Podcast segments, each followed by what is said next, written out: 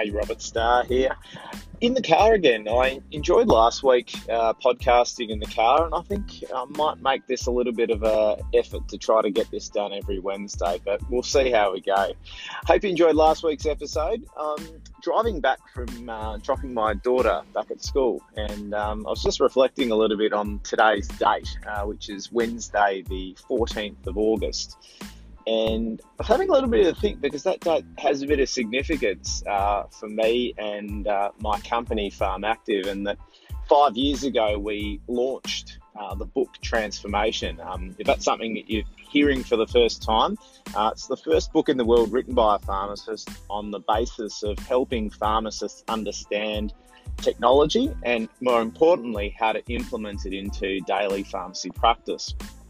And um, it was a, a, very momentous occasion, and five years uh, has sped past just like that. And um, yeah, it's uh, something something to have a bit of a think about. And whilst I've um, just dropped Georgia off, I had a re-listen to Transpharmation Episode One, which uh, for transpharmation followers may actually know as the first chapter of Transpharmation, the book. So if it's something you've never checked out before, I encourage you to. I'll put a link uh, in the description underneath this podcast. And um, I was just thinking about the lessons that came out from that episode, and particularly the first chapter of Transpharmation, and how relevant those are to today's pharmacy practice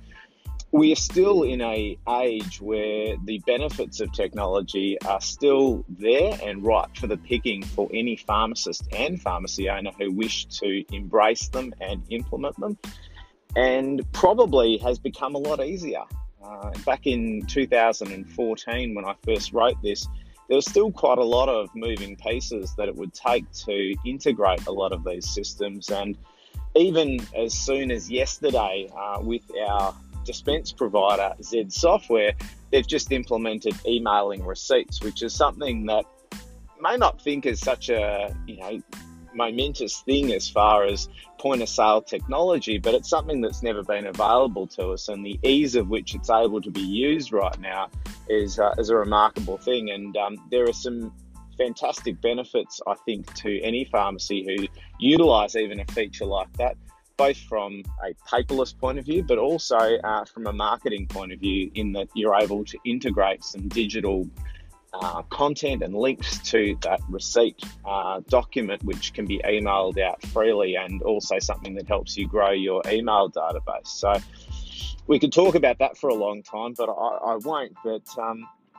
I think really today's lesson um, that I was reflecting on was that the opportunity is still very large. Um, processes in pharmacy are something that when we look at other industries and how they've accelerated through the age of technology and been able to aid and automate a lot of those processes, there are still many, and I come across this every single day uh, that we find um, that uh, are opportunities for us to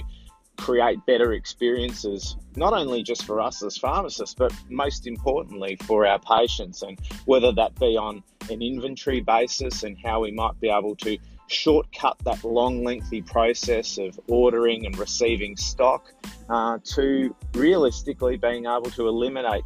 pretty much every bit of paper that may be entering and exiting our pharmacies. And there's some exciting work that's being done at the moment to enable uh, electronic prescriptions, which, whilst it won't remove the paper prescription, it will provide the option to digitize that so that the progression can start to move ahead. Um, one of the favourite topics I spoke about five years ago was uh, paperless document flow in a financial document sense, in that we still have that obligation to hold financial documents for seven years, but the tools that were available even in 2014 and probably become even better now realistically allowed us to put a stop to that seven year paper based storage system and create a digital workflow that could at least in seven years' time make us completely paperless. And that's something that uh, we've embraced in our practice uh, from the very beginning. so that we don't have these storage rooms full of paper and the obligations to keep paper are still very, very grey at the moment in terms of PBS documentation, Department of Health documentation, but it realistically, compared to what I looked at seven years ago, and in this case, even five years ago, uh, is a lot less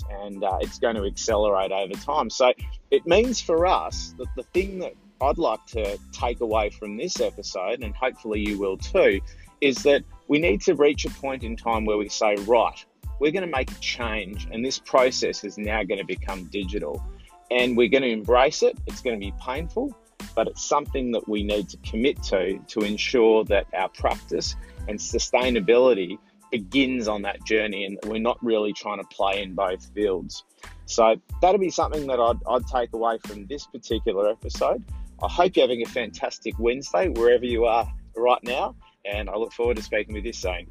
Bye for now.